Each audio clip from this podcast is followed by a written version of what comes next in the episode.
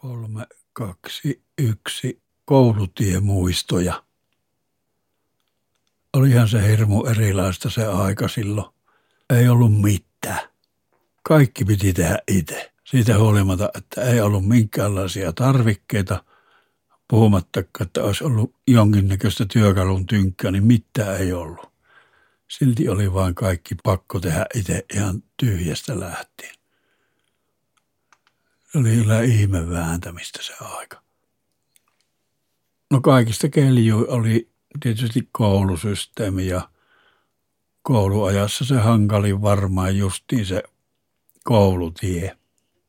Siihen aikaan jostain syystä oli hirmu kylmät syksyt silleen, että tuli pakkaset aika äkkiä ja, ja tuota, talvellakin oli pielisellä, niin siellä tuuli, vaikka olisi ollut miten älyttömästi montakymmentä astetta pakkasta, niin tuuli oli semmoinen, että pielinen oli jo ihan tuosta syksystä silleen kierreksi jääksi sanottiin. Kierre jää, semmoinen ihan niin kuin peilikirkas, jossa ei ole yhtään lunta. Niin se oli se kouluhomma, kouluun meno semmoinen, että tuskin sitä pihapiiristäsi pääsit lähtemään, kun oli jo susi persissä kiinni ja sehän olisi ollut semmoista liukastelua siellä jäällä, niin piti olla piikkarit, joilla mentiin pielisen yli kouluun ja susi tarrasi pakaraa heti siinä pihapiirin ulkopuolella ja hirmu etukumarossa koitit sitten kisko ja susi sehän yritti panna hanttiin ja jarruttaa, että olisi päässyt syömään, kun nälkähän se suojella tietysti oli. Paitsi siihen aikaan ei sanottu, että susi sanotti, että hukkaa, että varoa, että ei hukka vie koulumatkalla pakarrasi, niin kuin Pesosen pojalta. Niin, mitä minä olin sanomassa?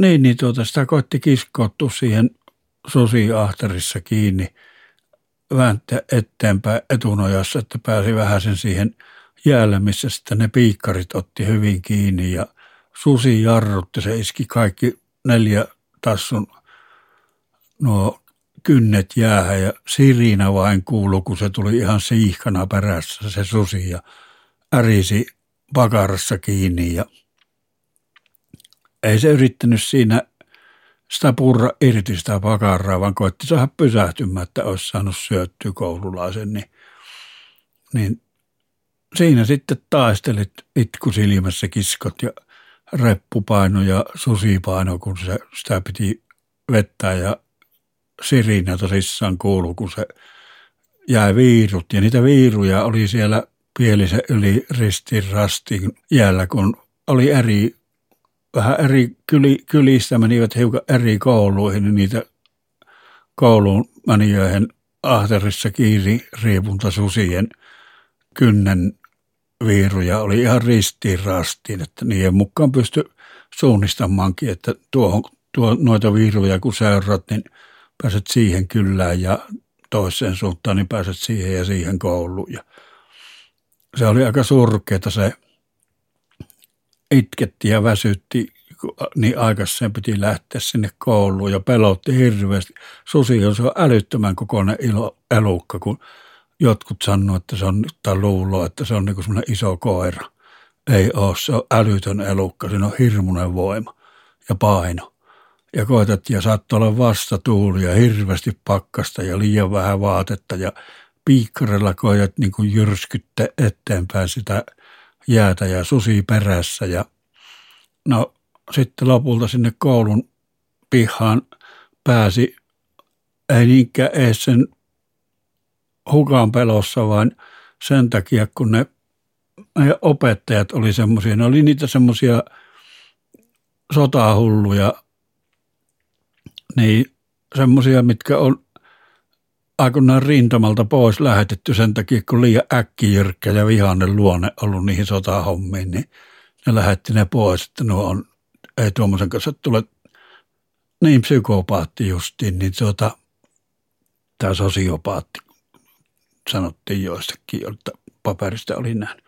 Niin ne lähetettiin sitten opettajahommiin ja no suojat ahterissa riippuu sitten sinne koulun pihalle tultiin siinä pelossa, kun se oli hulluna vihanne se opettaja, jos olit yhtään myöhässä. Ja sitten toisaalta ei saanut mennä sinne luokka yhtään ennen, ennen kuin se soitti kelloa. Ei ollut sähkökelloa, semmoista käsikelloa soitti, niin ei saanut mennä.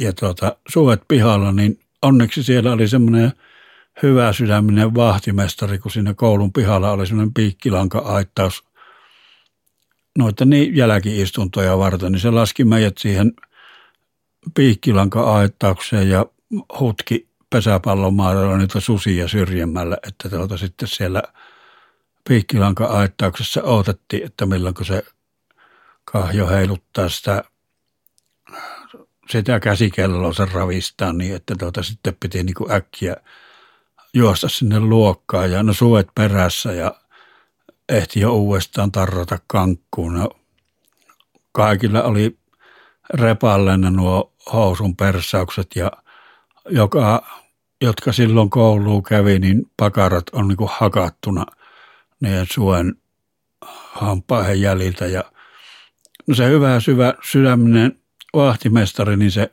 harjan varrella tökki silmään susia siinä overraussa niin, että tuota, päästiin luikahtamaan luokkaan ja ei, ei minnekään niinkään lämpimään luokkaan. Oli siellä kamina kyllä. Vahtimestari veti ovien, oven perässä kiinni lähinnä nyt sen takia, ettei ne syreet olisi tullut sisälle, mutta niin oli siellä kamina luokassa, mutta ei sitä mitään apua ollut, kun ei ollut ikkunalasia ollenkaan, että viima kävi läpi siitä luokasta. Hytistiin siellä semmoisissa alakkeellisissa pulpetissa ja joku tynnyrin päällä. Hirmu kylmä oli semmoinen joku vanha öljytynnyri, missä Lajunenkin istui. Musta kuka sillä oli niin kuin pulpettikaverina ja koko ajan mennessä pyörähtää alta se tynnyri, joka kylällä oli, että siinä kaksi lasta värjötteli. Ja se tuota, kamina oli vain sitä varten, että se opettaja siinä – totivettä lämmitti itselle, se rommitotilla piti itsensä lämpimänä ja, ja sitten myös siinä sitten paleltiin ja jotain liittanoita kiviä oli etitty ja mistä löytyi ruosteisia rautanauloja, niin niillä koitettiin sitten riipustella niihin liittanoihin tai halakastuihin kiviin niitä algebran kuvioita ja ainakin niin kauan kuin kykeni se opettaja mitään sopertelemaan. Ja sitten sama kauhumatka takaisin. Ei ollut mitään kouluruokkailuja silloin. Ei. Pyöreitä kiviä kerättiin kesällä ja niitä taskun pohjalla oli ja niitä imeksittiin. Siinä se oli meidän kouluruoka. Eikä ollut mitään mukavuuksia siellä koulussa. Ei ollut kuin ikävyyksiä. Kyllä se oli ankkeita aikaa, että voi mahoton. Mitä ei ollut ei ollut semmoisia mukavuuksia ja iloja, mitä on nykyajan lapsilla, että tuota, se oli semmoista ihme väkertämistä, että sitten kun kotiin tuli, niin koitit jollain yrteillä lääkitä niitä pakaroita. Se oli, pakarat oli niin kuin se toinen puoli näkkileivästä, mikä on silleen kuopalla, kun semmoinen rokon arpinen oli kumpikin pakara jokaisella sen ajan koululapsella, kun oli se suvet kulmahampailla niin hakannut. Ja siinä oli vielä semmoinen jotenkin niin tragikoominen kai se on se sana, kun sitten takaisin tullessa ja koulupäivän jälkeen oli kylmissä ja väsynyt ja ei olisi millään meinannut jaksaa enää niin kuin sen ja tuntui, että aina oli vastatuuli, vaikka mihinkä suuntaan menit sitä koulutietä, niin pimmeessä sitten takaisin ja su, susi oli siinä tuota perässä ja sitten kun alkoi vähän se, jotta kotivallo näkyy, niin näkyy kiiluneen susien silmät, niin näki, kun sillä oli silmät kierrossa sillä suella, kun se oli pakarassa kiinni ja se tuijotti niin läheltä sitä housun pers- persausta, niin, niin se oli ihan silmät kierrossa. Niin rupesi naurattamaan se sillä oli niin älytön ilme sillä suojella ja meinas voimat mennä, kun se naarustahan männäy sille lihakset ihan veltoksen, mutta tiesi, että jos yhtä hellittää, niin se on henki pois, että kyllähän niitä pieneni se luokka aina kevättä kohti meillekin. Monesti ei kaikki päässeet jaksanneet tapella kotiin asti, että semmoista se oli. Ne oli kyllä hienoja aikoja. Niin ei, ei ole pahaa sanaa sanottavana. Ne oli niin hyviä muistoja pelkästään oli se nuoruus.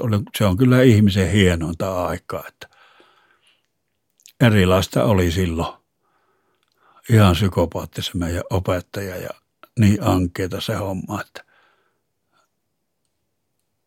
niin siitä vain selvittiin, mutta susien, niistä minä en ole hukaan kannattaja ollut milloinkaan, että se masentaa jotenkin, kun ajattelee sitä kouluhommaa. En halua puhua sitä enää kellekään. Ikinä. Sitä lääkettä saa kyllä tarpeeksi niellä. En sano tästä muuta. Kyselkää muilta.